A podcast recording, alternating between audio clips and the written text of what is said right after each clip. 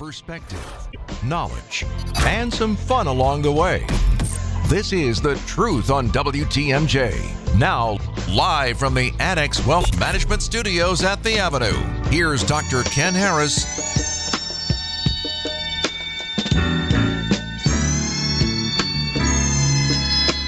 My life, my life, my life, my life in the sunshine.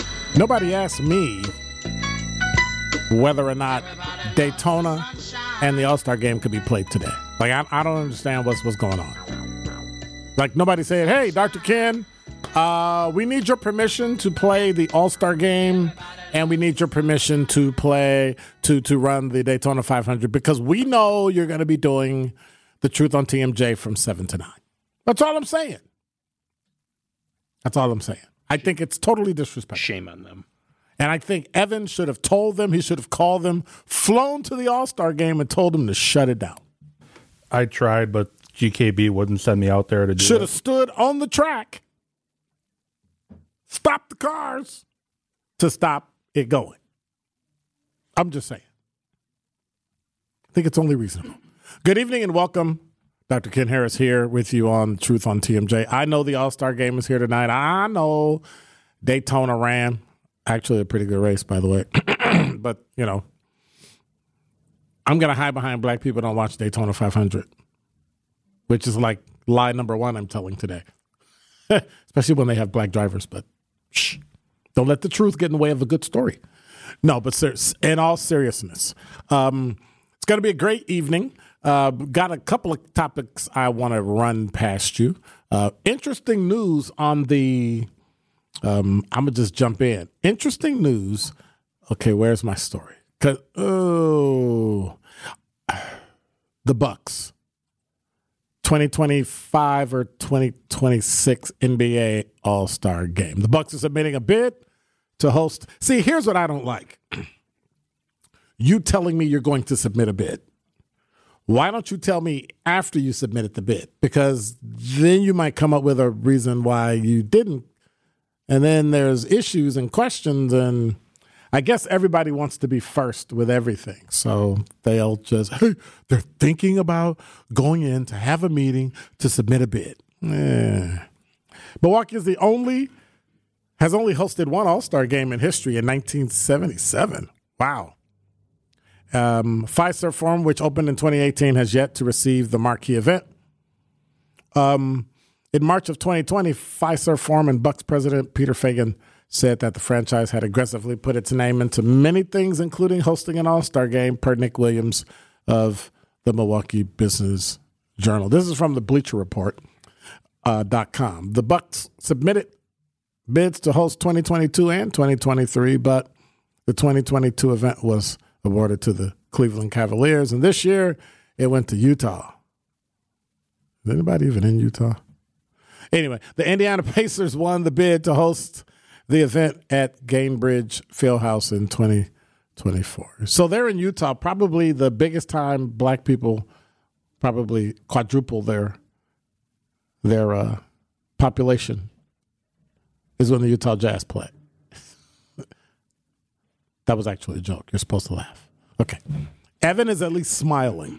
So I, I think it would be interesting. Um, it'll bring some good money to the state of Wisconsin, some good money to southeastern Wisconsin, and I think it would do well to uh, undergird the power and the prestige. And and I guess that's one of the reasons why. Well, no, it won't matter because their their lease is until thirty, and then the governor's trying to get them to re up till twenty forty three, but to pay for repairs for a building they're using and leasing seems odd to me. Two hundred ninety million. You know, it's not going to be two hundred ninety million dollars, right? It'll be like six hundred million. It'll be over budget most of the time. It is. Yeah. So Which part of it will have to come from the city and from the county, you'd imagine. I mean, the city shouldn't pay a dime. It's not on city land, so why should the city pay it? It's county land. The county owns that property, doesn't it? tax revenue. So We don't have tax revenue. They don't have the exposition tax anymore. That's why the governor's trying to give money because they can't tax anymore. Personally, when you got to pay 13 bucks for a hot dog, I'm thinking you get enough tax all by itself. But that's just me. I think it would be a good idea. Um, I think it would be phenomenal for the Bucks to stay here through 2043. I think I'll be old enough where I won't care whether or not the Bucks are playing. But I, I think it's important to remember that in the end, um, it comes down to how well the city of Milwaukee does, how well the city of um, Milwaukee is able to generate revenue in order to survive. Because at the rate we're going, I'm not really sure the city of Milwaukee is going to survive um, by 2043. So I don't know. Old National Bank talking text line is 855 616 1620. Old National Bank, get old. Give us a call. And if you have any comments on this and more, you're listening to The Truth on TMJ. Welcome back to The Truth on WTMJ.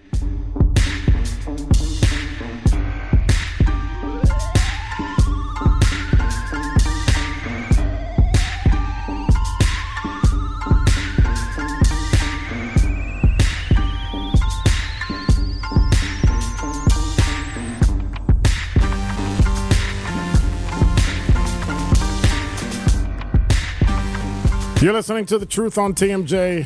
I'm your host, Dr. Ken Harris, 855 616 1620. You know, every time I'm done doing a show or doing a hit, you know, I'm on Wednesday mornings with Vince Vitrano. And one of the weird things I do is I always leave something in the studio.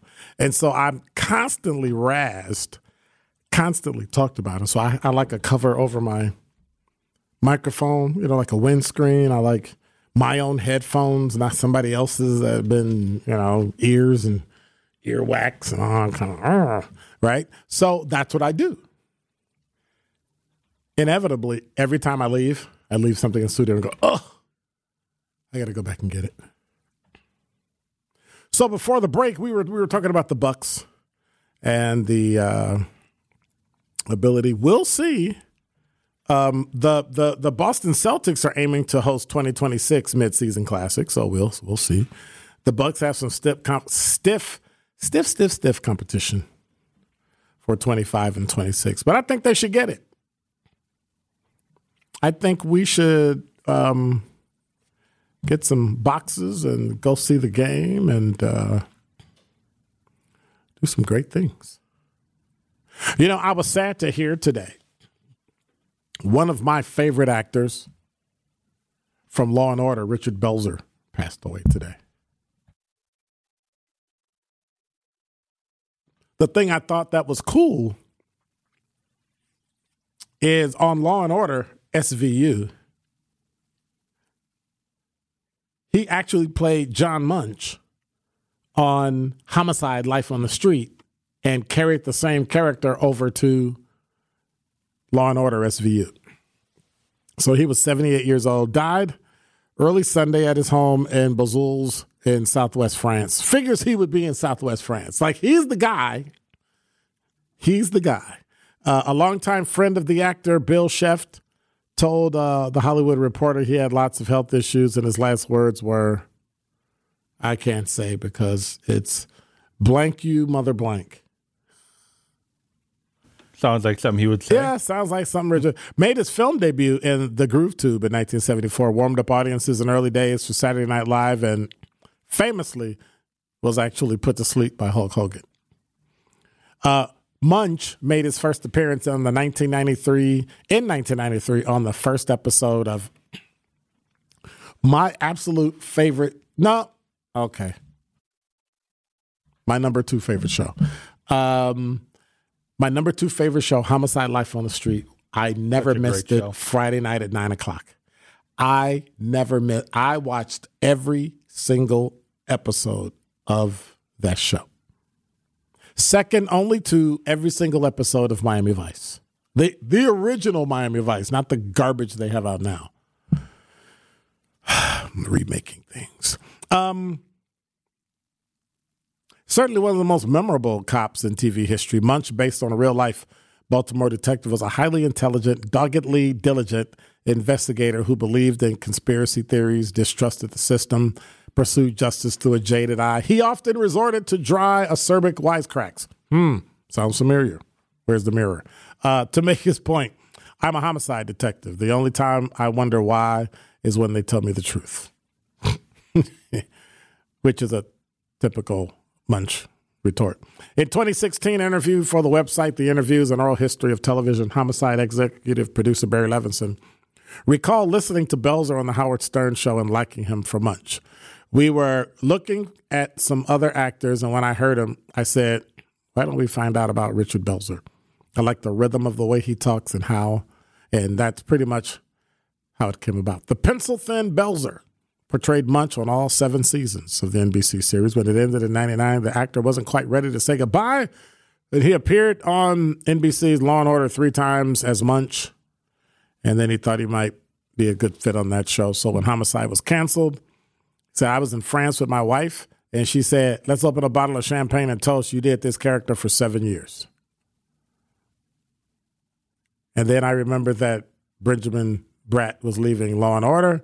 So I called my manager and said, Hey, call Dick Wolf. Maybe Munch can become Briscoe's partner because we had teamed for the crossover. And so he called me, and Dick said, What a great idea. I've already cast Jesse Martin to be the new guy opposite Jerry Orbach.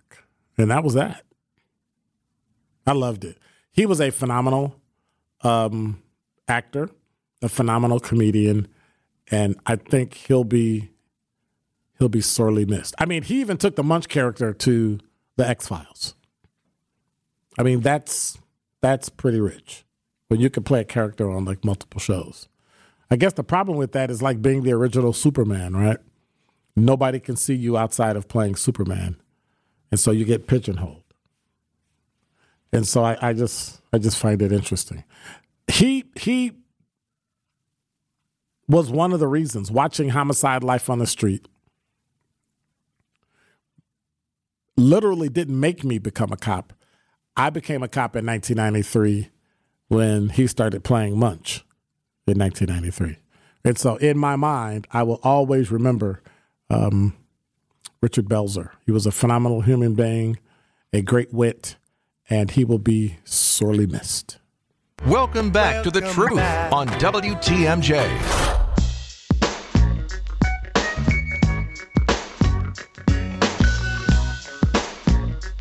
You're listening to The Truth on TMJ. You can hit me on the talk and text line. In between, you're watching the All Star game. I get it. I understand. You can have me on one speaker, the game on the other. You know what that means, right? That means I'm muted and everybody else is watching the game. So I get that. So we're just going to, you know, for those of you that are listening or driving and you're just uh, jumping in, uh, I'm Dr. Ken Harris, and this is The Truth on TMJ my, as I like to call him, rusty, trusty producer Evan is here. So we're going to be hanging out till nine o'clock. Some news guy is here. Uh, what what's his name again? Um, Kane. Uh, some Irish name. I can't remember. Um, Patrick, something like that. Something like that.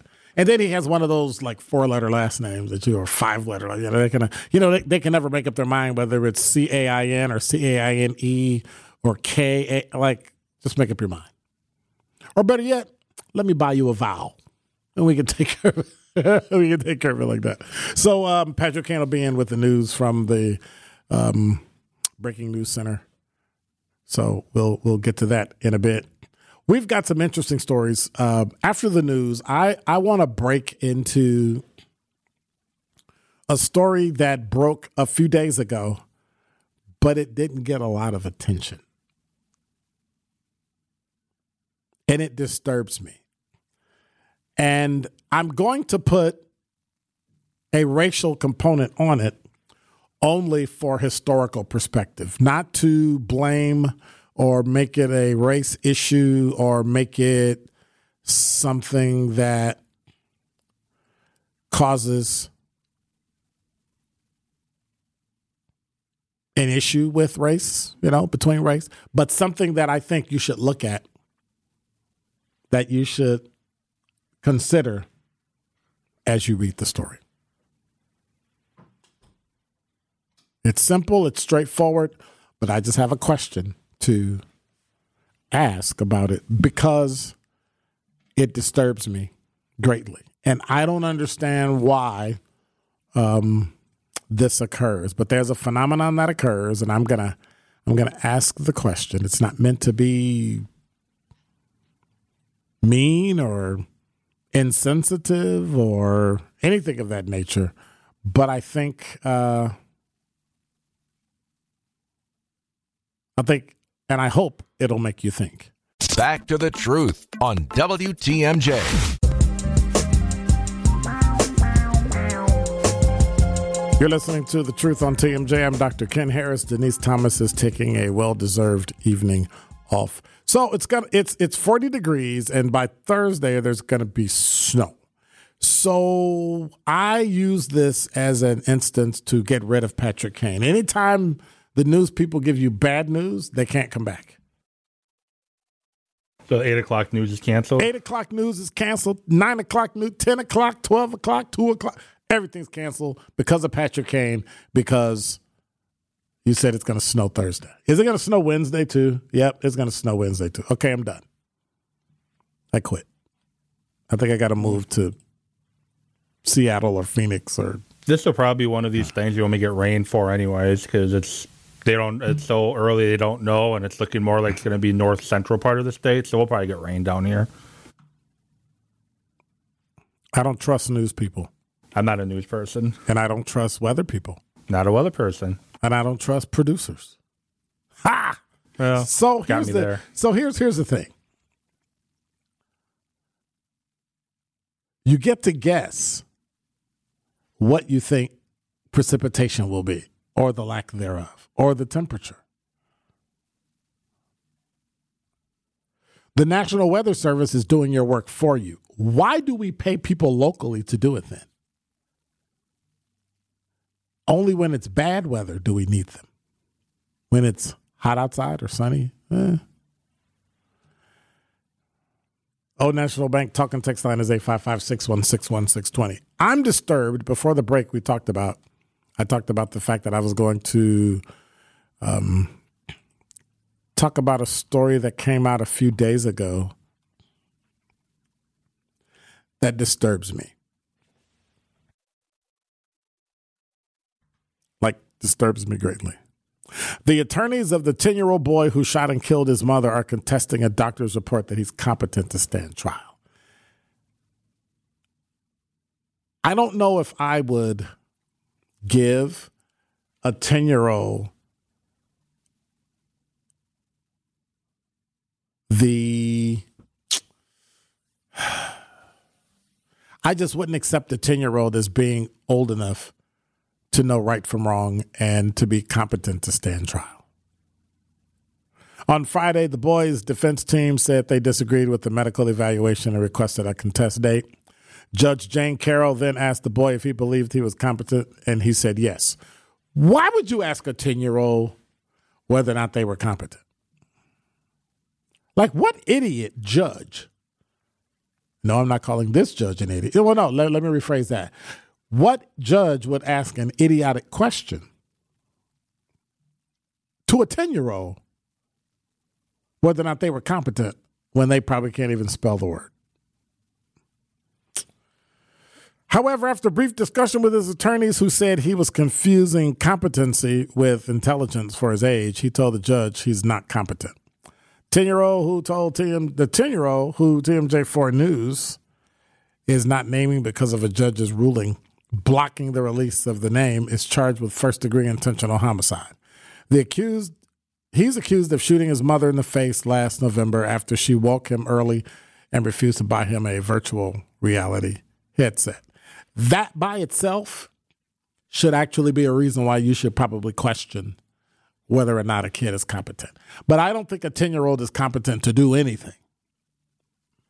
Maybe read, maybe tie their shoe. maybe walk to school if they walk the same way every time. Are you kidding me? Now, here's the other thing, the other issue I have with this case. Um, the story goes on to say if the case goes to trial in an adult court, he would receive a mandatory life sentence under the intentional homicide count if convicted by a jury. Last month, the defense said they had a reason to believe the boy was not competent to proceed. The court found probable cause and agreed to a doctor's examination. May 2nd is for a contested hearing. So,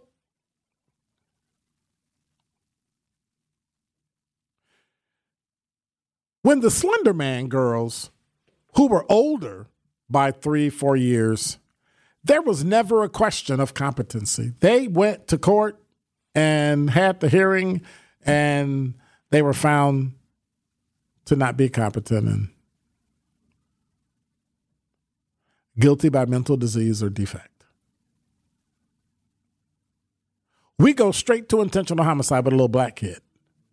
What's that about? Why is it in mainstream society, white society, black kids are looked at and called adults when they're teenagers or thought to be older or stronger or more evil or whatever. But when a little black kid does something wrong, they have to go through all these shenanigans in order to be treated like a child. Well, but look at the heinousness of the crime. What, what about the girl that drove through Milwaukee during COVID and ran over people and killed people? The kid that fell out the window, she was from Grafton. Uh, just kind of, you know, trial happened and she pled and found guilty and blah blah, and that was it. And uh, and I think she got like six years. Where was that all over the news? Where was that driving into Milwaukee with somebody hanging off your car and they fall into the car, you run them over and kill them, and the girl was in and out of Milwaukee County Detention Center so fast your head would spin. It's ridiculous. But it seems when black kids do things wrong, their lives make them so advanced. So, oh my God, they're so smart. You know, you got to be careful because you know they're criminals. They're so smart. But if the same little white kid did it, well, you know, we got to look at the family and look at all the issues behind it. And we got to find the mental disease that dad has so that the kid can have it. And so now we can, we always have to mitigate it. Why is it, where are the advocate, where are the advocates in Milwaukee County? Where are the people fighting so that a 10 year old doesn't go to jail for life? The fact that you're trying a 10 year old as an adult for me is unconscionable. And the district attorney of Milwaukee County, it just proves he has no business being in office. This is the truth on WTMJ.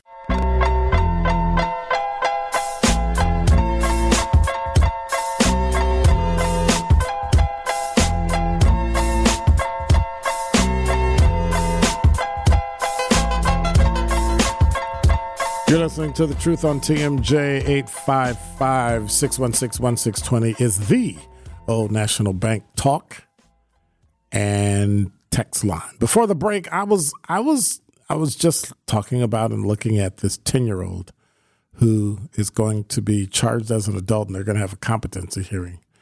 I'm sorry. At 10 years old, there's absolutely you could be a monster, but you're a monster because there's something wrong. And for you to hold this little 10 year old as an adult for me is unconscionable. It's, it's, I think it's disgusting for the, for the DA's office to use this as, oh my God, it's such a heinous crime that we just have to lock them up. No, absolutely not. You agree, disagree? 855 616 1620. I'm, I'm, uh, I'm not even gonna gonna shortchange it. Like I'm I'm not even gonna like pretend. I think it is totally and utterly racially motivated. Too many black kids are charged while too many white kids are not. Slenderman was an anomaly because it was so egregious. And the way they talked about the girls in court, the way the sheriff's department or whoever it was that that were the detectives, some, of some of them were talking about to these girls like they were, oh, poor little girl, she got something happen, and you know we gotta, and we're gonna talk nice. But it's always the assumption that when it's a black kid and it's a crime, well, you know they're criminals, lock them up, or they're adults. So it's a ten year old an adult. The judge is I'm not blaming the judge. It is not Jane Carroll's fault. It's the district attorney of the county of Milwaukee's fault, as usual. And I would love to talk to him about it. So if he wants to call in, 855 616 1620. I would love to have the duty DA call to tell me. I would have the district attorney, John Chisholm, call and tell me what idiocy what idiotic decision was made to try? Now I know, I know there's there's there's there's statutes on the books that are clear when a crime of this nature happens, they charge him as an adult. But somebody should have waived this kid to juvenile. Somebody should have said, hey, you know what? I think we need to really look at how we're going to prosecute this kid because uh,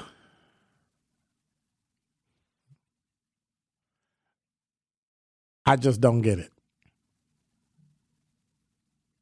I don't I don't understand what what would possess a district attorney to prosecute a 10 year old. Yes, it was an egregious crime. Yes, it was terrible. He killed his mother with a with a shot to the face, premeditated. But the fact that he's 10 years old should make you wonder, okay, what happened in his past? This is a kid that has shown sign after sign after sign of mental health, and his mother did not do anything about it. Unfortunately, his mom, who was a great community leader and activist, was killed. The weird and unconscionable thing is the district attorney who is destroying this kid's life before it even starts. Welcome back to The Truth on WTMJ.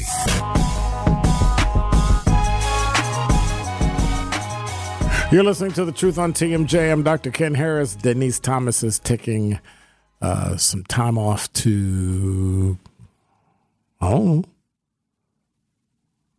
watch the All Star game re watch the rerun of the Daytona 500. There you go. That sounds plausible, right? Yeah. 855 is the Old National Bank talk and text line. I'm I'm I'm finding it a little egregious. Um, I find it a little. I'm searching for the word. See, when I get upset, lots of different words pop in my head and they don't necessarily match what I'm thinking. Because a kid who kills his mother at age 10 there's something about that that disturbs me of course. But to hold the kid to the level of adult decision making at age 10, even for a heinous crime as that, is ridiculous. I think when we dropped 18 to 17, that was enough.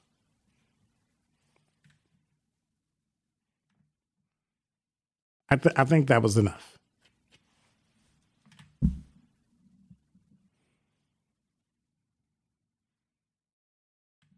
But for some reason, we have this thing that we see and and this is this is this is me we have a bias when it comes to black kids when they commit crimes. Like the black kid should know better. The poor white kid is just you know something happened. Something drove them to do it. Mental health mental illness um being spanked being a victim. Can we ever see? First of all, all children are victims. I think when when they decide to do something dumb. And no, I'm not saying homicide is dumb. I'm saying when they decide to do something dumb, I think you can link it back to poor decision making. Do you actually expect a 10 year old to make a good decision anyway? Like, is that something that you would even. 13? Mm, consider it and may still do something wrong. 15 16 year old yeah we can we can we can start looking at them saying hey you know what? You should have known better. Yeah you made a mistake but should have known better. 17 i don't think so. 17 you're 100% per the state of wisconsin 100% liable for your actions.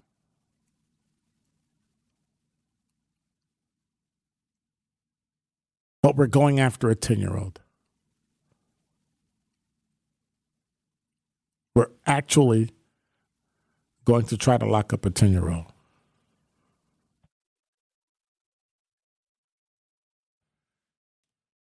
And I don't understand. And it's not because he's black. I I didn't understand why they went after the Slender Man girls. Clearly there's an issue. Clearly.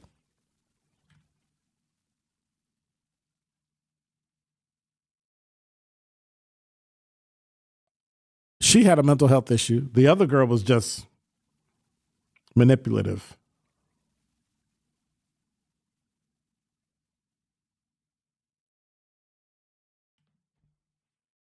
Just manipulative. Now that took some doing. When you literally isolate your entire class and you tell your mother, hey, and you know, and she's lying. She tells her mother, hey, you know, none of the kids like me, but my best friend, my best two friends are going to come and blah, blah, blah. And okay. And then they go. And then they isolate this girl and bang her head against the wall and she doesn't die. And so then when she doesn't die, they go and they stab her. What, 21 times?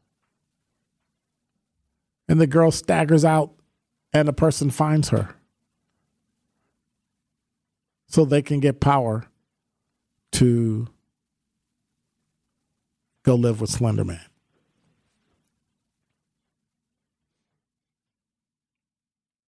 Did we ever talk to the parents about, hey, parents, like, why weren't you watching your kids? It's hard to watch kids in in today's world with all the things that stimulate them, all the things that cause them to do things and think things that they wouldn't normally think. But it just goes to prove that if you're under 25 years of age, your mind is not fully developed. Neuroscience says it, doctor medical doctors say it. And we give it no credence because we decide, majority white, decide these are the things that we're going to say are good and these are the things that are not these are the people that we're going to say are good, and these are the people we're going to say are not. And so, once again, as I talked about on Vince Vitrano's show, color of money and color of law, black people end up at the bottom of the totem pole. And in the coming years, with all the things that are facing us, what exactly is it that we're going to do to fix it? Perspective knowledge, and some fun along the way. This is The Truth on WTMJ. Now, live from the Annex Wealth Management Studios at The Avenue, here's Dr. Ken Harris.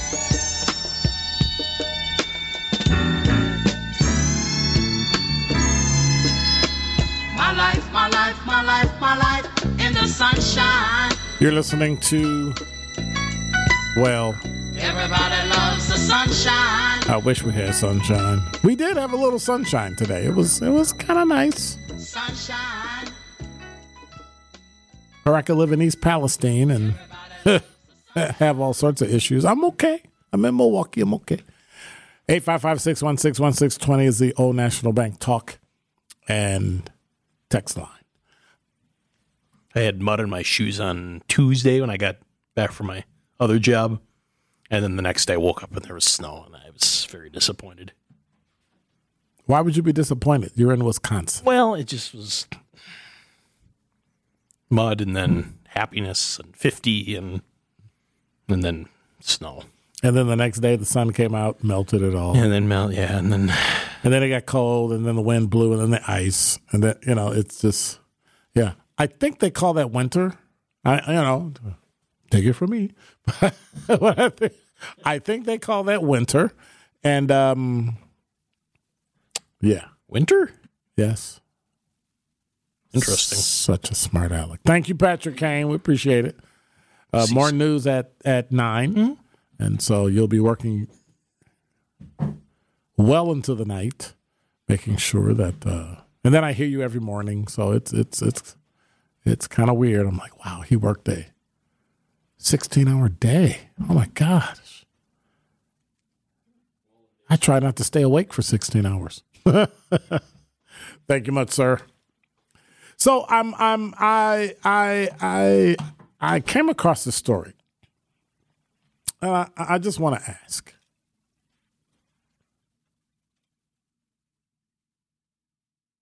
Is Donald Trump to get indicted? I mean, you can indict his company.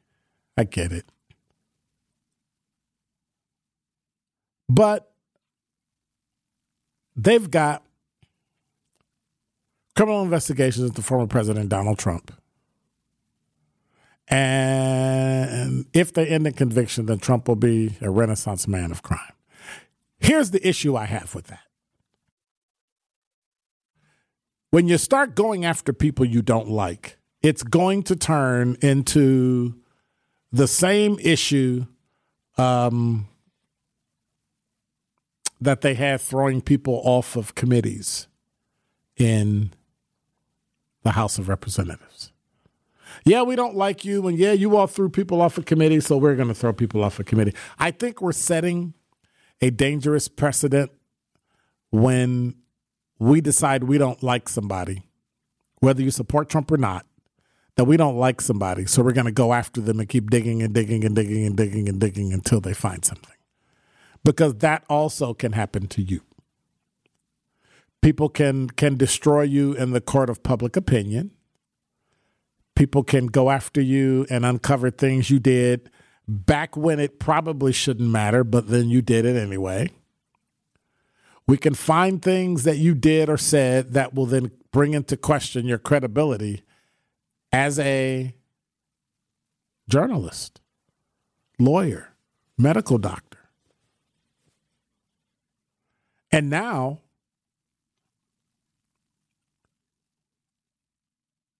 We're pretending as if a president can't declassify information. We're pretending as if nobody took stuff home when everybody is given a briefing book every day.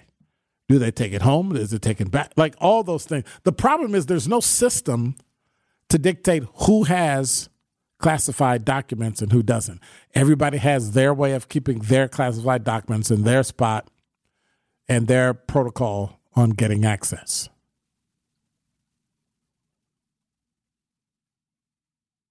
Donald Trump, Barack Obama, Joe Biden, Bill Clinton. And, and here's the kicker of all the people who probably shouldn't have had them, Joe Biden should not have had them because he was a senator.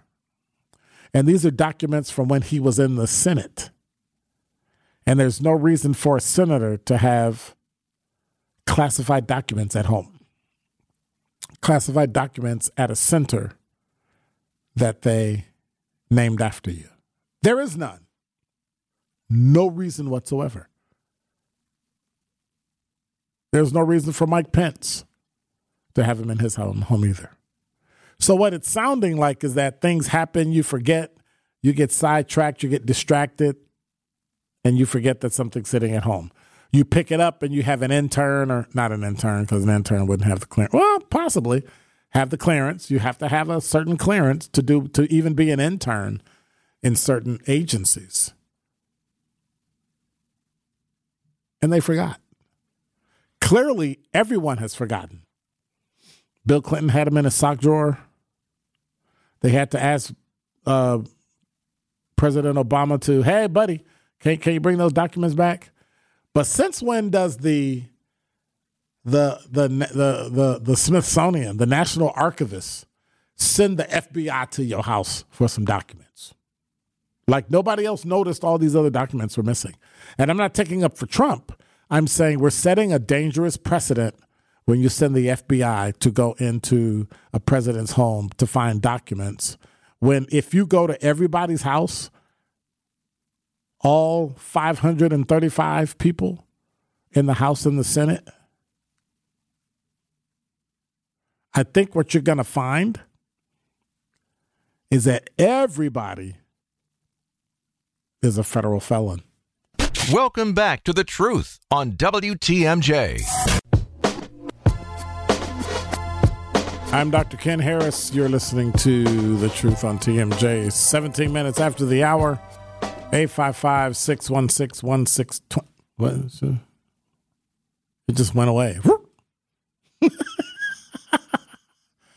I was trying to party to it, and he just, meh. You're da-, he, he says in my ear, "You're dancing enough. Stop dancing." And then he just cut the, cut the music. Up. Wow, hurt my feelings. Anyway, If I can't dance, you can't dance. hey.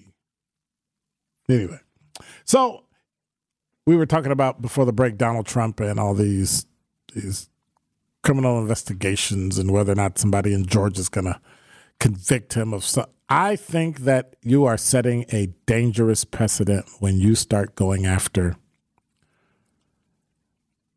presidents and former presidents you don't like. The FBI searched Mar a Lago. This is from Vox.com. Uh, the FBI searched Mar a Lago, Trump Florida residence, because, as federal prosecutors said in a fiery court filing, they believe not only did the former president possess dozens of boxes likely to contain classified information, but also that efforts were likely to be taken to obstruct the government's investigation. Now, the problem is you knew he had these boxes how long? And it just like clicked. Hey, we need to figure out a way to go after Donald Trump. Hey, I know. Why would the the the the average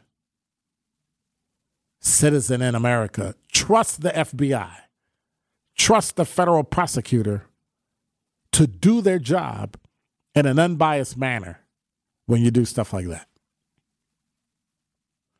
In that search, the FBI said it did remove over 100 classified documents, some of which reportedly contain information about nuclear weapons. That's all part of one investigation into possible violations of Espionage Act, the improper handling of federal records, and obstruction of a federal investigation. Then they started one on January 6th. In November, they appointed uh, Jack Smith, veteran prosecutor. In Georgia, a number of Trump allies were subpoenaed as part of a state criminal investigation into interference with the 2020 election in their state specifically. Um, by simply saying he wanted to find 11,780 votes.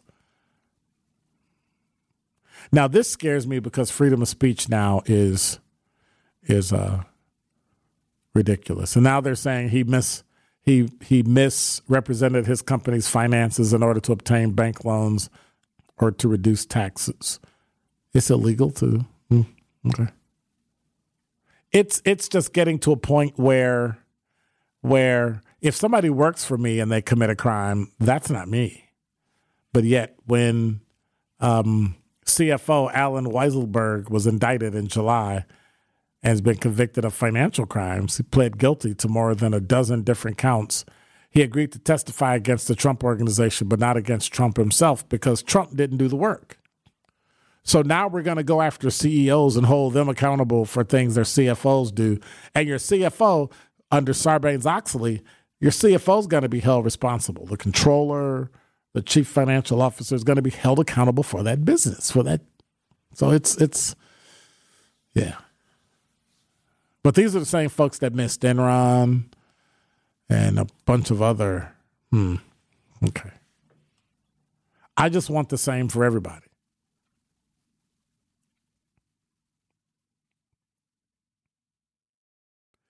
everybody gets the same. Classified, top secret,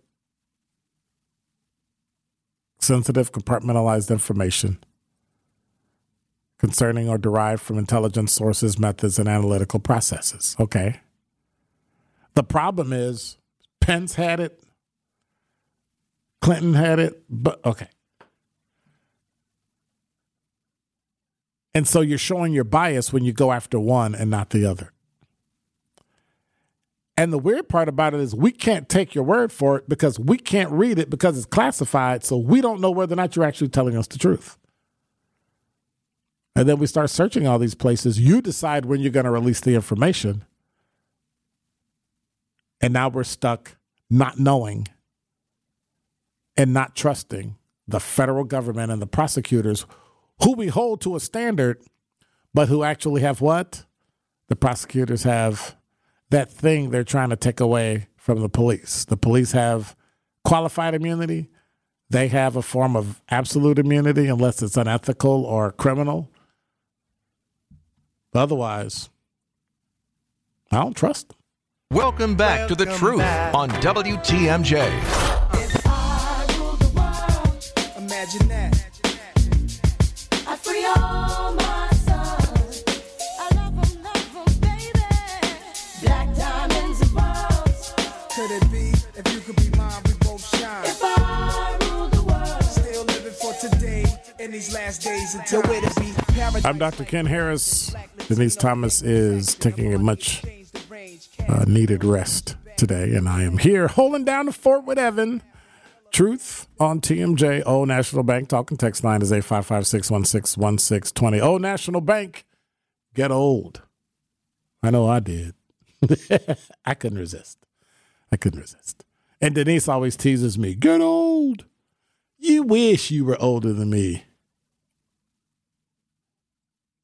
Could I could I do like like Jack Nicholson, you can't handle the age? Or something to that effect. 855 So is is and, and anything I've brought up in the evening, if you have a comment or question, uh, feel free to chime in. I've been reading about this darkness retreat. And I, I don't I don't really know what that is.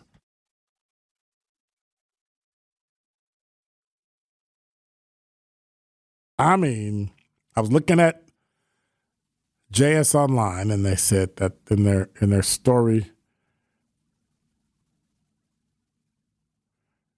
from February fifteenth, like ever since Aaron Rodgers announced he was going into a darkness retreat during his weekly uh, appearance on the Pat McAfee Show on February seventh, questions have swirled around what exactly that means and what it means for his NFL future.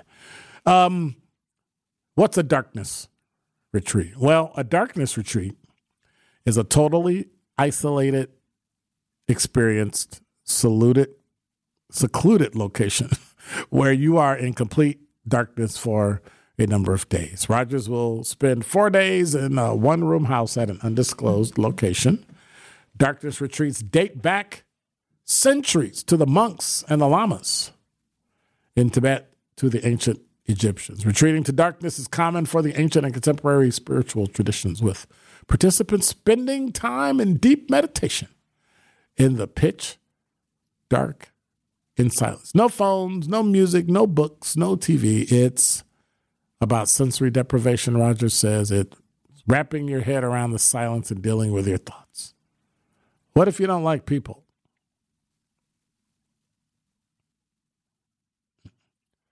Interesting. It's just interesting. 855 616 1620. Evan, you are Hello, on. Dr. Harris. Hey, how are you? I'm well. I'm well. Uh, to just give briefly give a comment on that, I think anyone, no one is above the law, whether it be a president, senator, or whomever. If you break the law, in the case of the, the president, former Uh-huh. president, Uh huh.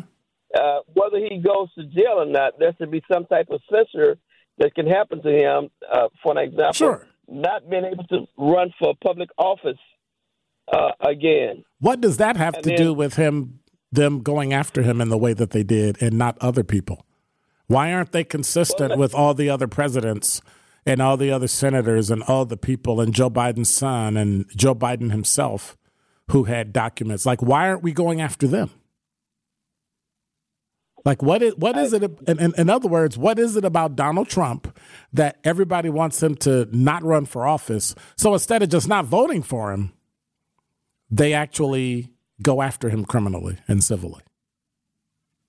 If you don't do nothing criminally, th- there's nothing to go after you for. That's not true. But if you do That's not true. it, it what, what I'm saying is there has to be something in the first place that Not you true. should have either possibly been charged or, or, or someone say that you have done. Look at the things that he did with with the college, with the colleges and, and universities. What? All those things, how those people got doped, uh, cheated out of monies and other things. But you Oh. know whether whether they go after him or, or the other people, you know, if you if you do something criminally uh, uh, wrong against the government or against people, you, should be investigated and let the chips fall where they may. So I'm gonna use this as an example. Did you call any other radio show when they mentioned some other politician or a Democratic politician committing a crime and say they should go to jail and let the chips fall where they may? Did I call in? I'm just using it as, as an to- example. Yeah. Yes, I would call in if if someone is. No, no. is I asked, have you? I? Yeah, because Biden has done it, Pence has done it, Clinton has done it, Barack Obama has done it. They've all had classified materials that they weren't supposed to have. Nobody prosecuted anybody after they were president. Nobody did. The issue with Joe Biden is he had stuff from when he was a senator from years ago, and he should have been prosecuted for it. It sounds like the only well, reason then people are prosecuting Trump is they don't want him to run for office. And I'm saying I don't- that's a dangerous precedent to set to, to set because now when the Republicans don't like somebody and they don't want them to run for office, they'll just do the same thing. I, I don't think that's the only issue that because they don't want him to run. I, I don't think that because once again, if you you get in the running, if people don't like you, don't want you to win, they don't vote for you. So that, that's an easy fix for that. But what about all the people that did the same you- thing and they didn't go after him? Uh, well, that's whoever whoever's in power. You know, Republicans didn't go after those Democrats that that. No, we're not wrong. talking about Republicans. We're talking about today. We I'm can't we can't people- go back in the people. past and change that. Why aren't they going after the people today that they already know who are Democrats and Republicans who have done the same thing? I'm talking about consistency when you apply the law.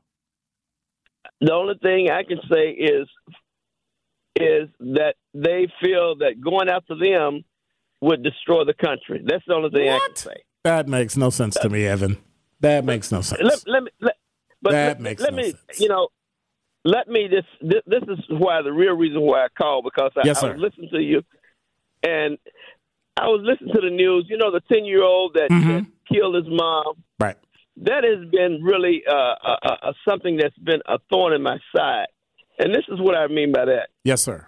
Here's a 10 year old that killed his mom. And I, I was listening to the uh, news yesterday. They say that sometime this week they're going to make they're going to decide as of whether he's going to be tried as an adult and whether he's going to be uh, institutionalized for the rest of his life with no possibility of parole. And I said, you know, blasting game did. How unequal is the unequal treatment of the unequal? And I'm thinking, okay, Slender Man, the two young ladies that Yep. that, that that that that went and stabbed this young lady repeatedly. They put them in into a treatment center. Correct. Now, I'm not saying the young what what the young man has did was right. I'm, that's that's wrong. He killed someone, so some punishment has to be meted out. But why do we have to immediately put that person in try in adult court as opposed to having some treatments for that individual, uh, some therapy, because it, it, he has to have something has to be wrong with him Correct. a long time ago, not just Correct. right right now. Correct. So I just want to get your take on this.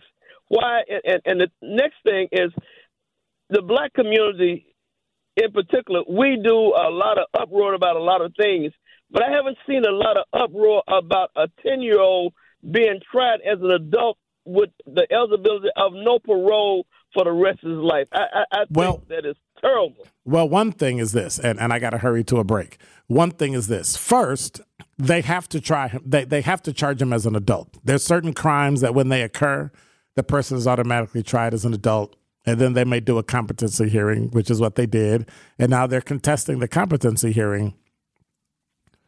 I don't know what the process is to get it from adult court to juvenile court if if his lawyer keeps trying to do it, eventually, I think there's a mental health issue, a significant mental health issue. Um, if he's found guilty of first degree intentional homicide, he'll go to jail for the rest of his life as an adult. My issue with it is that we always treat black kids as adults.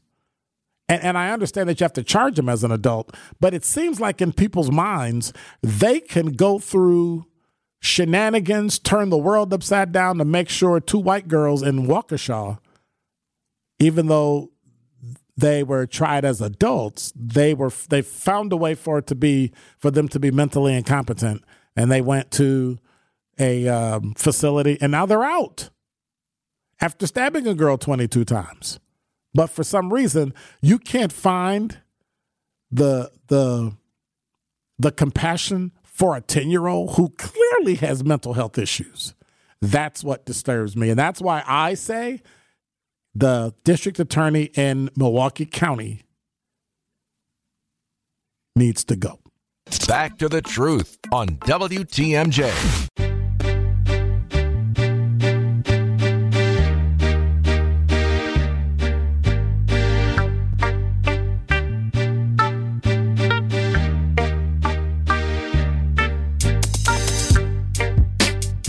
Evans. Want to say thanks, Evans, for uh, calling. And that was, you made some very uh, good comments regarding the whole Trump debacle and top secret files and presidents and especially the 10 year old who's charged with first degree intentional homicide. Uh, but going back to, to Mr. Rogers, guess he'll have a different kind of neighborhood, huh? Um, sorry, I couldn't resist. Um,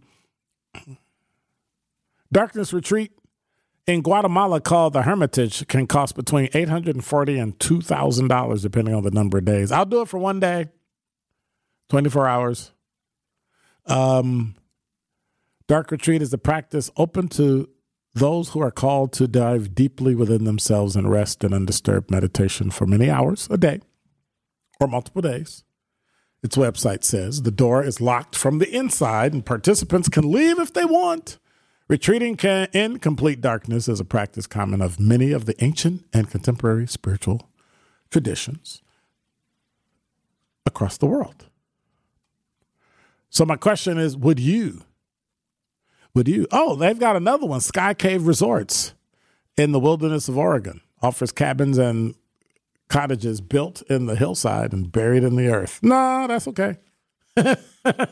I'm not burying myself in uh, self-contained off the grid to power the ventilation fans, propane hot water heater, and lights occasionally used. Nah, Our uh, sister station, 94.5, one of the shows Kelso and Brust had one of the guys who runs it on their show, and he says that they're like booked for like for the next four years. These darkness retreats. No.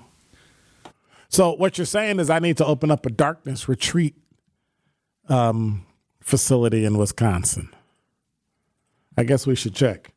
Darkness retreat in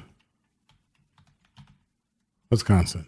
We have that uh, coat closet right here. We can have somebody stay in. Hey, yeah. You're so funny. I can't find any. I guess I'll start one in Wisconsin. I'll start a darkness retreat.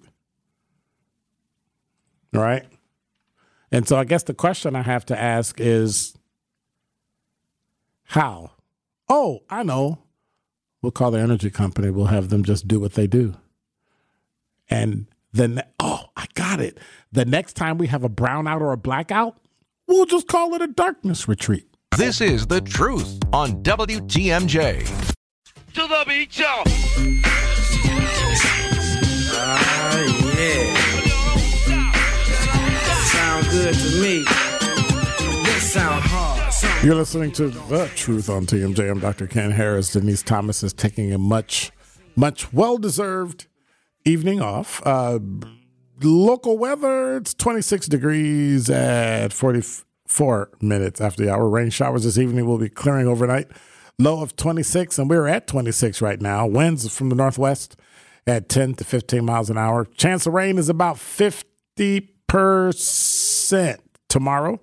Uh, high is 41 with a low of 23. And Tuesday, is 34 with the low of 29. And that thing he talked about, that weirdness, that white fluffy stuff is supposed to be heading our way uh, on Wednesday. 92% chance. So there you go.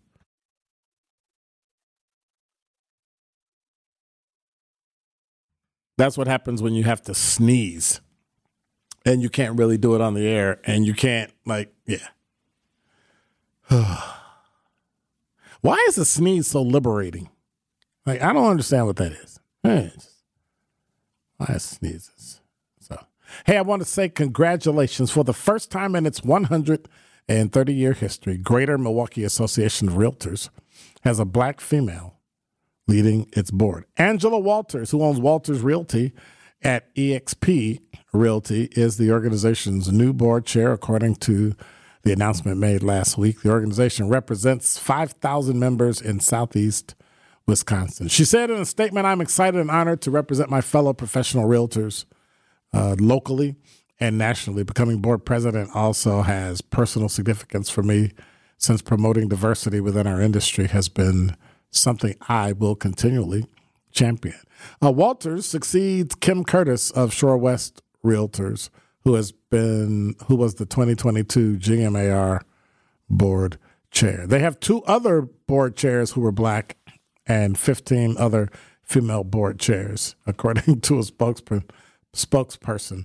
Um, the late Edward Smith of Realty Executives was GMAR board chair in 1979 and was a pioneer in breaking down housing barriers for black home buyers. If you ever have uh, questions about how that occurred and the work that he did, um, to have to get to the point where where the late Edward Smith from Realty Executives had to do what he did.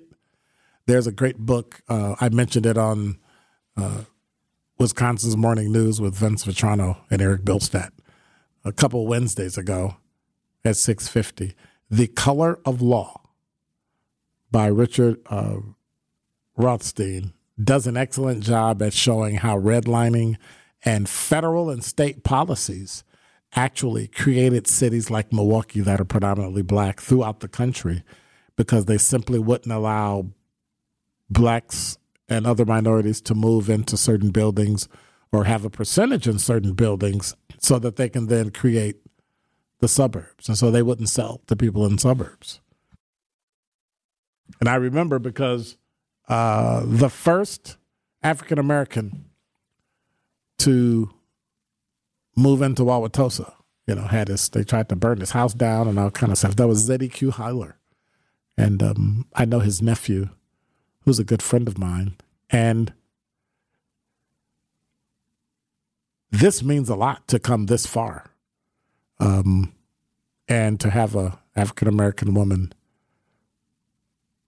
And it's not because she's black, it's because other kids can see her and say, hey, I can do that too. That's what it's about. We just want to be able to have the ability to see. You know, we we strongly believe, many, many African Americans believe regarding our children, what they see is what they'll be. You see a medical doctor, you see a psychiatrist, you see a lawyer, you see a teacher, you see a talk show host. If they see it, then they can actually be it. And so those are those are the things I want to say congratulations to her because she's she's done a marvelous job. Um, I've seen a lot of her work around town, and um, I think she's done great. And so congratulations to uh, Angela Walters, and I think it'll be phenomenal. When we come back, I have a question. I have a question because we've spent the last few years um, dealing with when white cops kill black people. And so my question is fairly simple and straightforward based on what happened in Memphis and what's been happening um, in America. The question I have is what do we do and what happens? What comes about when a black cop kills a black man? Welcome back to The Truth on WTMJ.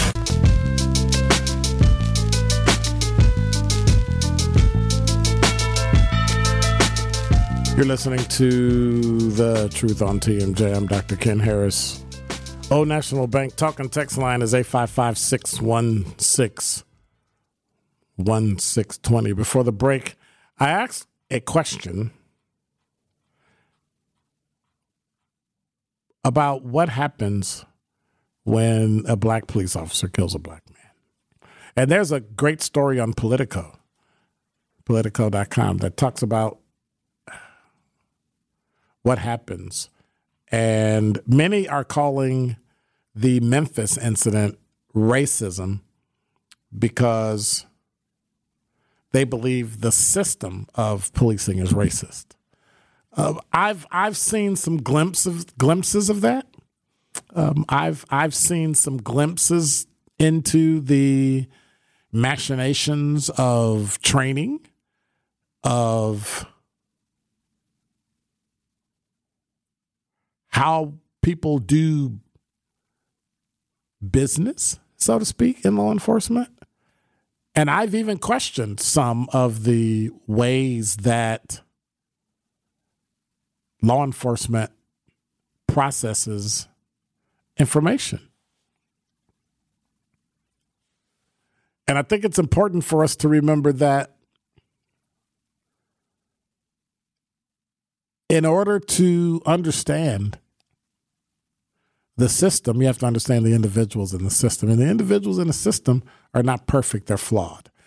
And so when you try to call the police system racist and then you try to dismantle it or try to change it and put it into a way where it's not really recognizable, then it won't do policing. And my fear is that we will destroy law enforcement. And, and admittedly, I'm a retired police lieutenant. Um, we will destroy the good side of law enforcement and leave others to take advantage of those who are unable to help themselves.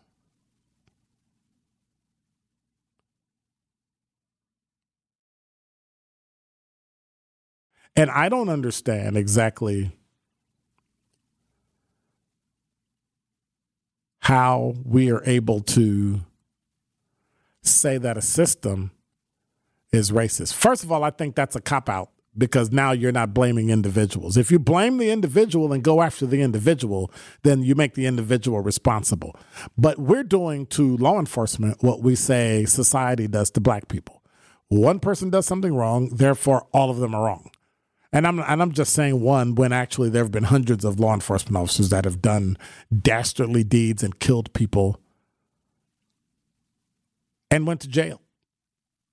And so my thing is what you assume in your common sense justice is is great, it's cool, it's just not court defensible.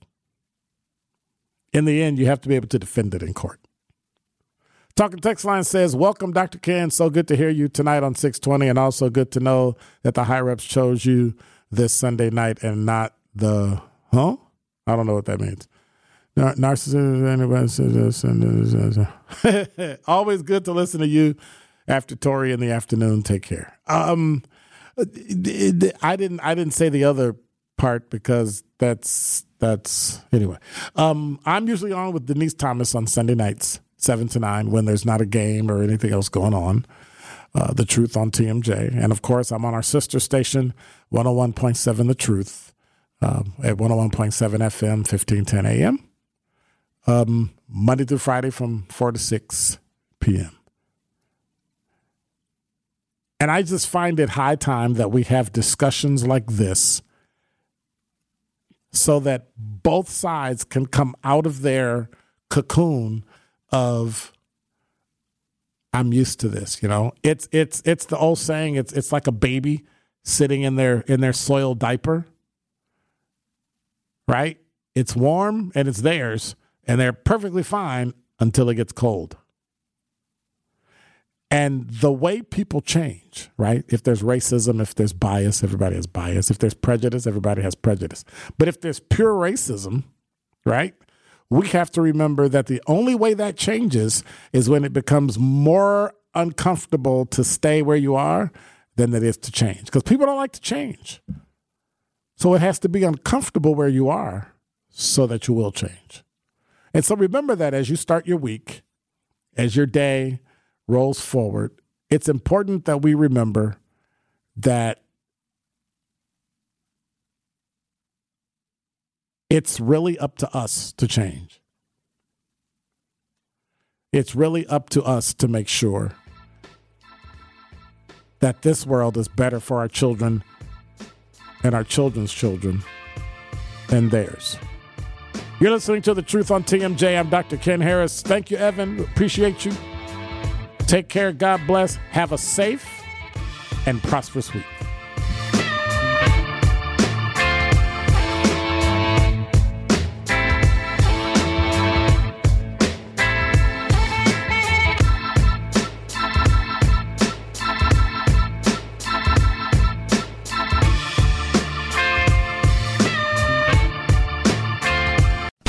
Welcome back to The Truth on WTMJ. I'm Dr. Ken Harris. You're listening to The Truth on TMJ. 17 minutes after the hour, 855 616 1620. What? It just went away. I was trying to party to it, and he just, meh.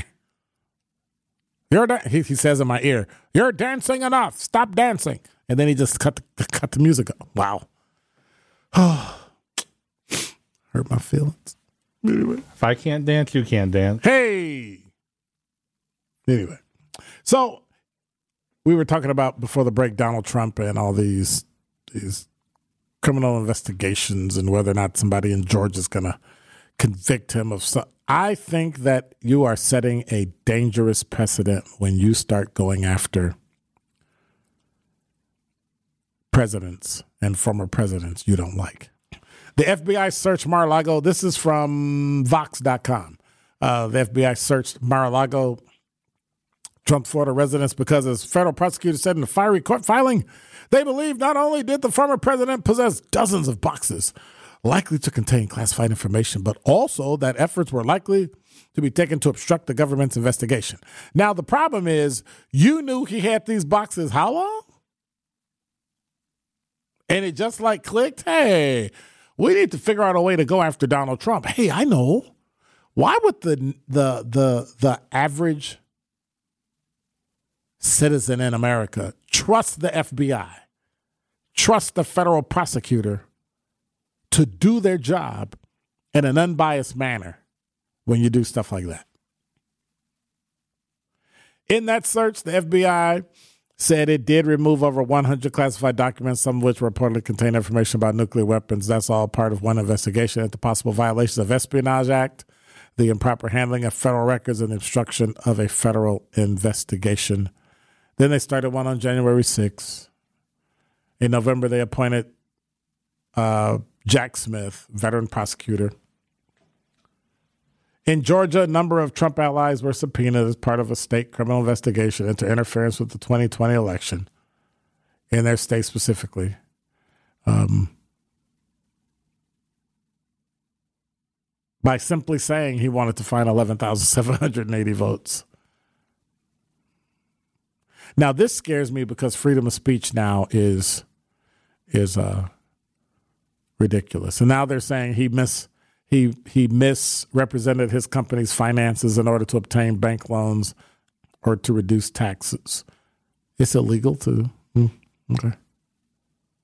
It's it's just getting to a point where where if somebody works for me and they commit a crime, that's not me. But yet when um, CFO Allen Weisselberg was indicted in July has been convicted of financial crimes. He pled guilty to more than a dozen different counts.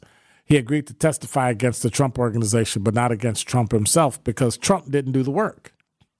So now we're going to go after CEOs and hold them accountable for things their CFOs do. And your CFO, under Sarbanes Oxley, your CFO is going to be held responsible. The controller, the chief financial officer is going to be held accountable for that business, for that. So it's, it's, yeah. But these are the same folks that missed Enron and a bunch of other. Hmm. Okay. I just want the same for everybody.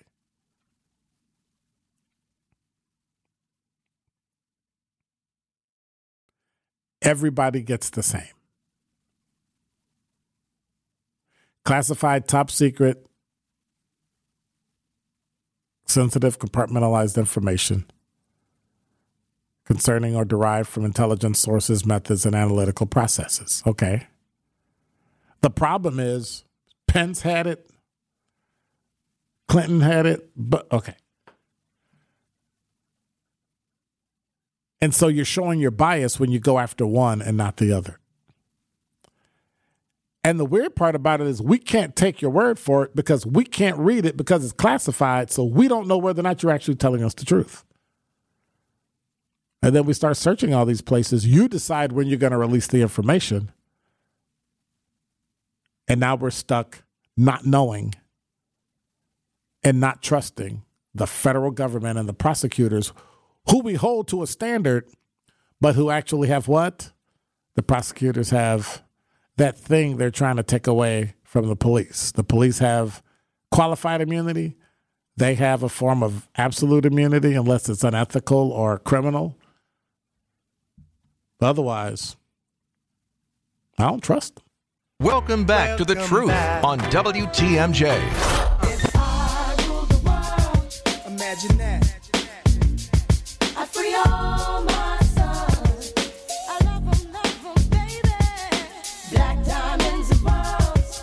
Could it be? If you could be mine, we both shine. If I rule the world, Still living for today in these last days until it be paradise. I'm Dr. Ken Harris. Denise Thomas is taking a much uh, needed rest today, and I am here holding down the fort with Evan. Truth on TMJ. O National Bank talking text line is 855 616 1620. O National Bank, get old. I know I did. I couldn't resist. I couldn't resist. And Denise always teases me, get old. You wish you were older than me. Could I could I do like like Jack Nicholson, you can't handle the age? Or something to that effect. 855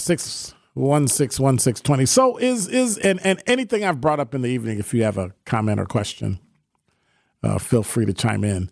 I've been reading about this darkness retreat. And I, I don't I don't really know what that is.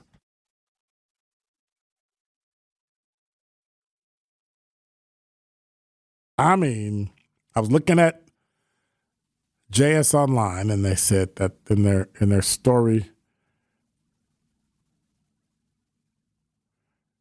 from February fifteenth, like ever since Aaron Rodgers announced he was going into a darkness retreat during his weekly uh, appearance on the Pat McAfee show on February seventh, questions have swirled around what exactly that means and what it means for his NFL field. Um, what's a darkness retreat? Well, a darkness retreat is a totally isolated, experienced, saluted, secluded location where you are in complete darkness for a number of days. Rodgers will spend four days in a one room house at an undisclosed location. Darkness retreats date back centuries to the monks and the lamas in Tibet to the ancient Egyptians. Retreating to darkness is common for the ancient and contemporary spiritual traditions, with participants spending time in deep meditation in the pitch dark in silence. No phones, no music, no books, no TV. It's about sensory deprivation, Rodgers says. It's wrapping your head around the silence and dealing with your thoughts. What if you don't like people?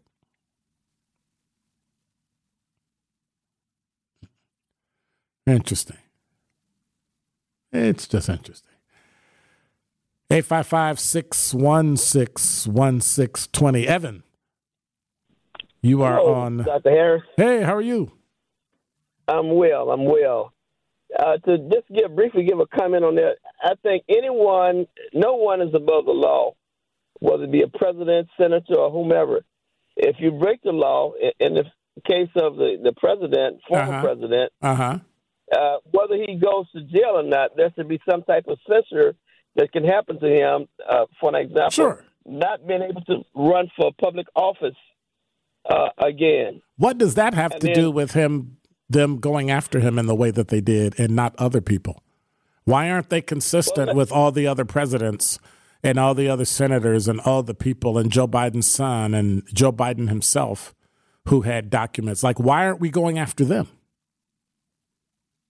Like, what is what is it? In, in, in other words, what is it about Donald Trump that everybody wants him to not run for office? So instead of just not voting for him, they actually go after him criminally and civilly. If you don't do nothing criminally, th- there's nothing to go after you for. That's not true. But if you do That's not true.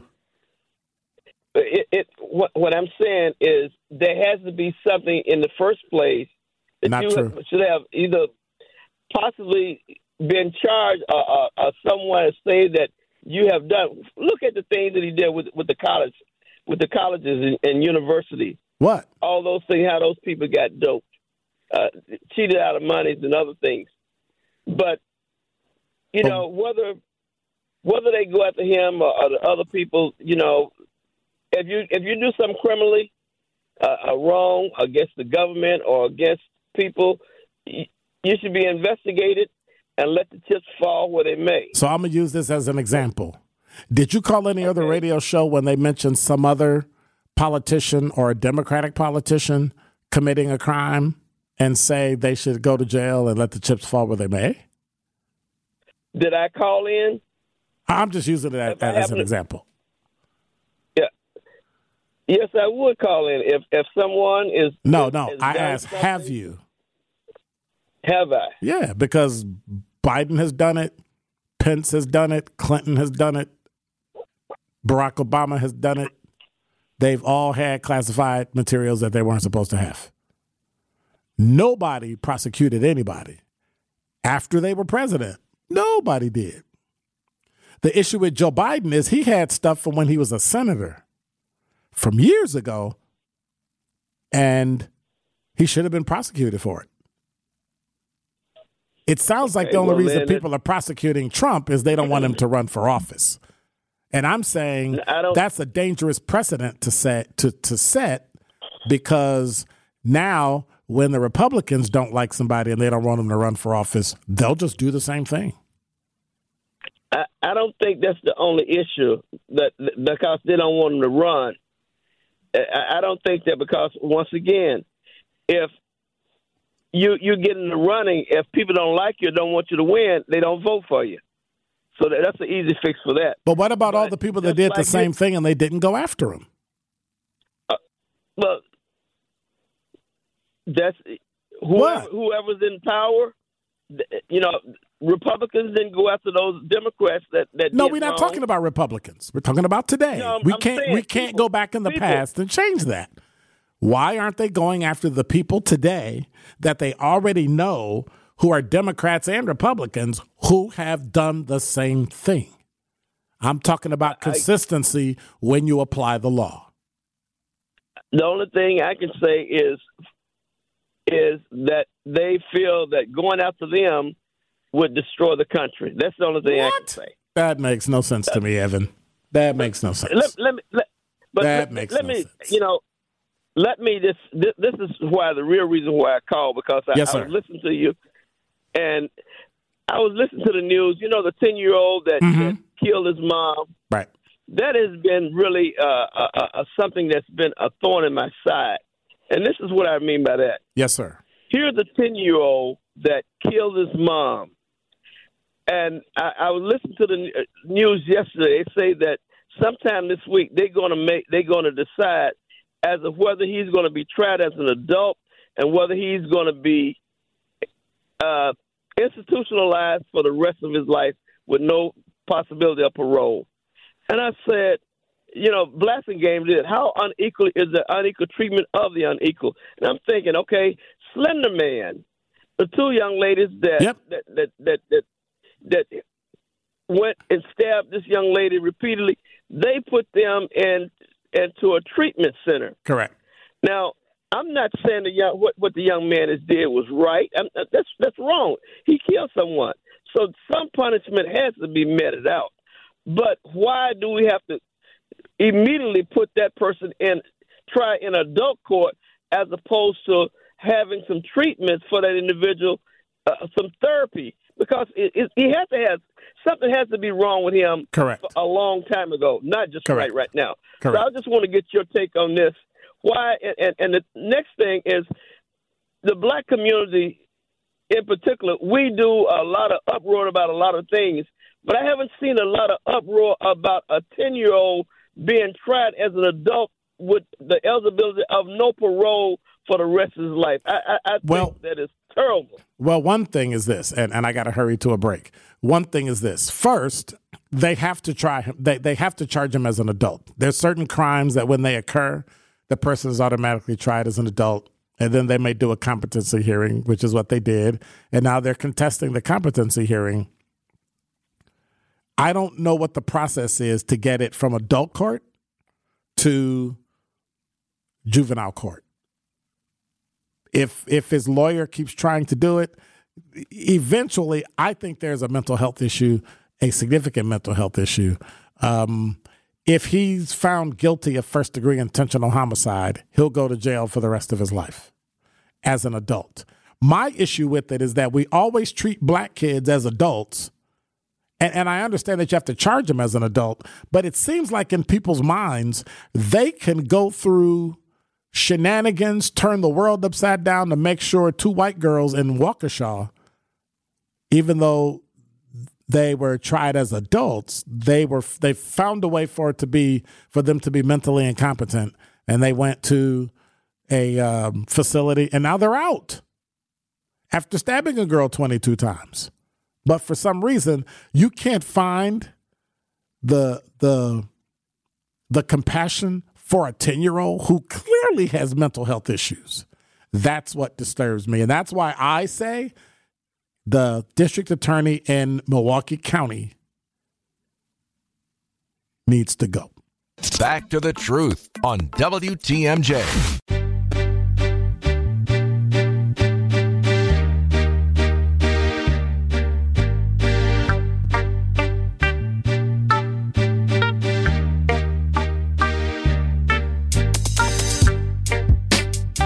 Evans. want to say thanks evans for uh calling and that was you made some very uh good comments regarding the whole trump debacle and top secret files and presidents and especially the 10 year old who's charged with first degree intentional homicide uh, but going back to to mr rogers Guess he'll have a different kind of neighborhood, huh? Um, sorry, I couldn't resist. Um, Darkness Retreat in Guatemala, called the Hermitage, can cost between eight hundred and forty and two thousand dollars, depending on the number of days. I'll do it for one day, twenty four hours.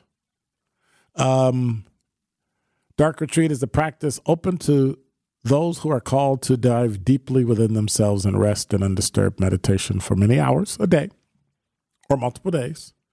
Its website says the door is locked from the inside and participants can leave if they want. Retreating in complete darkness is a practice common of many of the ancient and contemporary spiritual traditions across the world. So my question is, would you? You? Oh, they've got another one, Sky Cave Resorts in the wilderness of Oregon. Offers cabins and cottages built in the hillside and buried in the earth. No, that's okay. I'm not burying myself in uh, self-contained off the grid to power the ventilation fans, propane hot water heater, and lights occasionally used. Nah, Our uh, sister station, 94.5, one of the shows Kelso and Brust had one of the guys who runs it on their show, and he says that they're like booked for like for the next four years. These darkness retreats. No. So what you're saying is I need to open up a darkness retreat um, facility in Wisconsin. I guess we should check. Darkness retreat in Wisconsin. We have that uh, coat closet right here. We can have somebody stay in. Hey, yeah. You're so funny. I can't find any. I guess I'll start one in Wisconsin. I'll start a darkness retreat. All right. And so I guess the question I have to ask is how? Oh, I know. We'll call the energy company. We'll have them just do what they do. And then, oh, I got it. The next time we have a brownout or a blackout, we'll just call it a darkness retreat. This is the truth on WTMJ. To the beach, y'all. Ah, yeah. Sound good to me. This sound hard. Sound You're listening to The Truth on TMJ. I'm Dr. Ken Harris. Denise Thomas is taking a much, much well deserved evening off. Uh, local weather, it's 26 degrees at 44 minutes after the hour. Rain showers this evening will be clearing overnight. Low of 26, and we're at 26 right now. Winds from the northwest at 10 to 15 miles an hour. Chance of rain is about 50% tomorrow. Uh, high is 41 with a low of 23. And Tuesday, high is 34 with a low of 29. And that thing he talked about, that weirdness, that white fluffy stuff is supposed to be heading our way uh, on Wednesday. 92% chance. So there you go.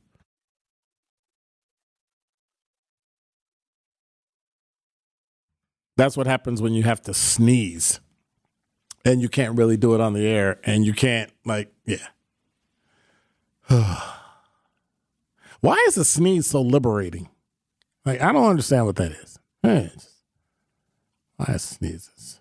So hey i want to say congratulations for the first time in its 130 year history greater milwaukee association of realtors has a black female leading its board. Angela Walters, who owns Walters Realty at EXP Realty, is the organization's new board chair, according to the announcement made last week. The organization represents 5,000 members in Southeast Wisconsin. She said in a statement, I'm excited and honored to represent my fellow professional realtors uh, locally and nationally. Becoming board president also has personal significance for me since promoting diversity within our industry has been something I will continually champion.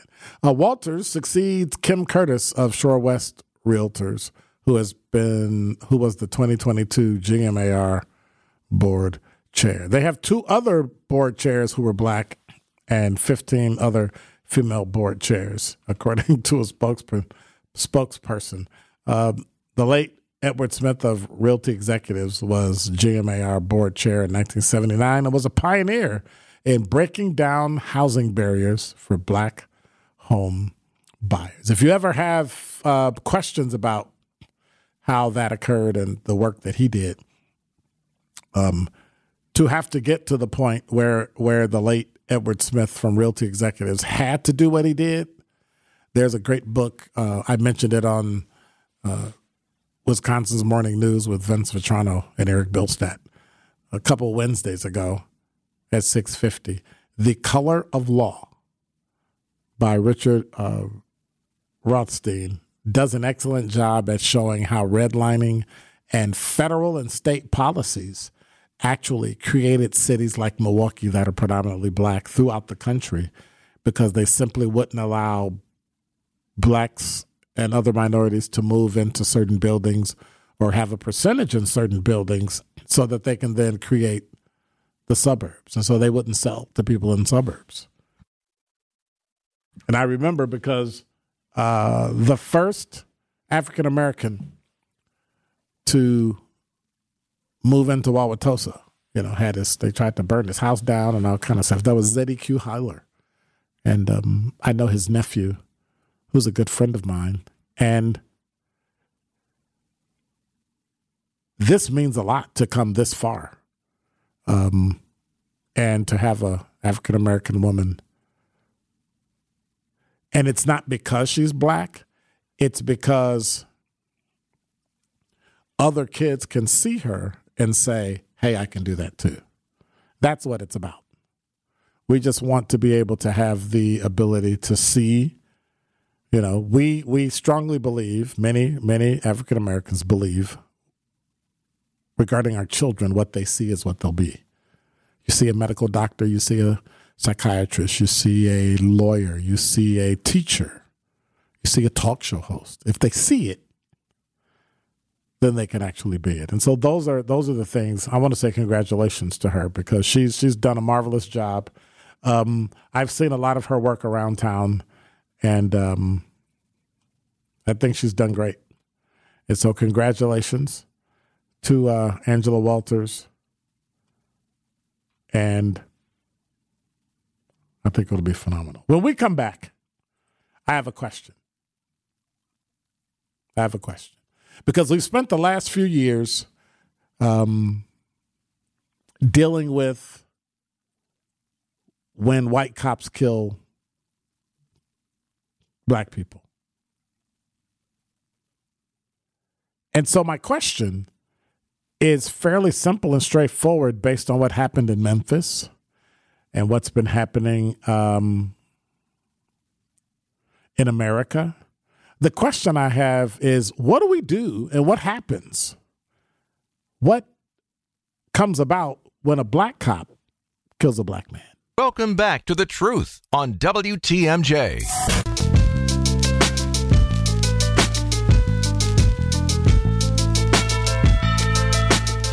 You're listening to The Truth on TMJ. I'm Dr. Ken Harris. Old National Bank talking text line is 855 616 1620. Before the break, I asked a question about what happens when a black police officer kills a black man. And there's a great story on Politico, politico.com, that talks about what happens.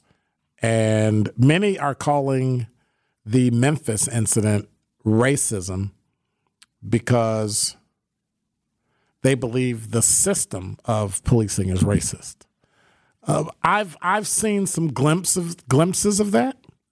Um, I've I've seen some glimpses into the machinations of training, of how people do business, so to speak, in law enforcement. And I've even questioned some of the ways that law enforcement processes information. And I think it's important for us to remember that in order to understand the system, you have to understand the individuals in the system. And the individuals in the system are not perfect, they're flawed. And so when you try to call the police system racist and then you try to dismantle it or try to change it and put it into a way where it's not really recognizable, then it won't do policing. And my fear is that we will destroy law enforcement. And, and admittedly, I'm a retired police lieutenant.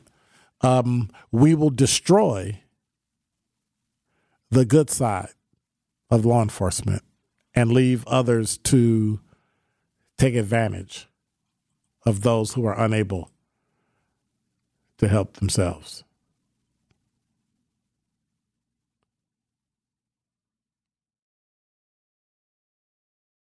And I don't understand exactly how we are able to say that a system is racist. First of all, I think that's a cop out because now you're not blaming individuals. If you blame the individual and go after the individual, then you make the individual responsible. But we're doing to law enforcement what we say society does to black people. One person does something wrong, therefore all of them are wrong. And I'm and I'm just saying one when actually there have been hundreds of law enforcement officers that have done dastardly deeds and killed people and went to jail. And so my thing is what you assume in your common sense justice is is great, it's cool, it's just not court defensible. In the end, you have to be able to defend it in court. Talking text line says, Welcome, Dr. Ken. So good to hear you tonight on 620, and also good to know that the high reps chose you this Sunday night and not the, huh? I don't know what that means. Nar- anybody says this. Always good to listen to you after Tori in the afternoon. Take care. Um, I didn't, I didn't say the other part because that's, that's, anyway. Um, I'm usually on with Denise Thomas on Sunday nights seven to nine when there's not a game or anything else going on. Uh, the Truth on TMJ. And of course, I'm on our sister station, 101.7 The Truth, um, at 101.7 FM, 1510 AM, um, Monday through Friday from 4 to 6 p.m.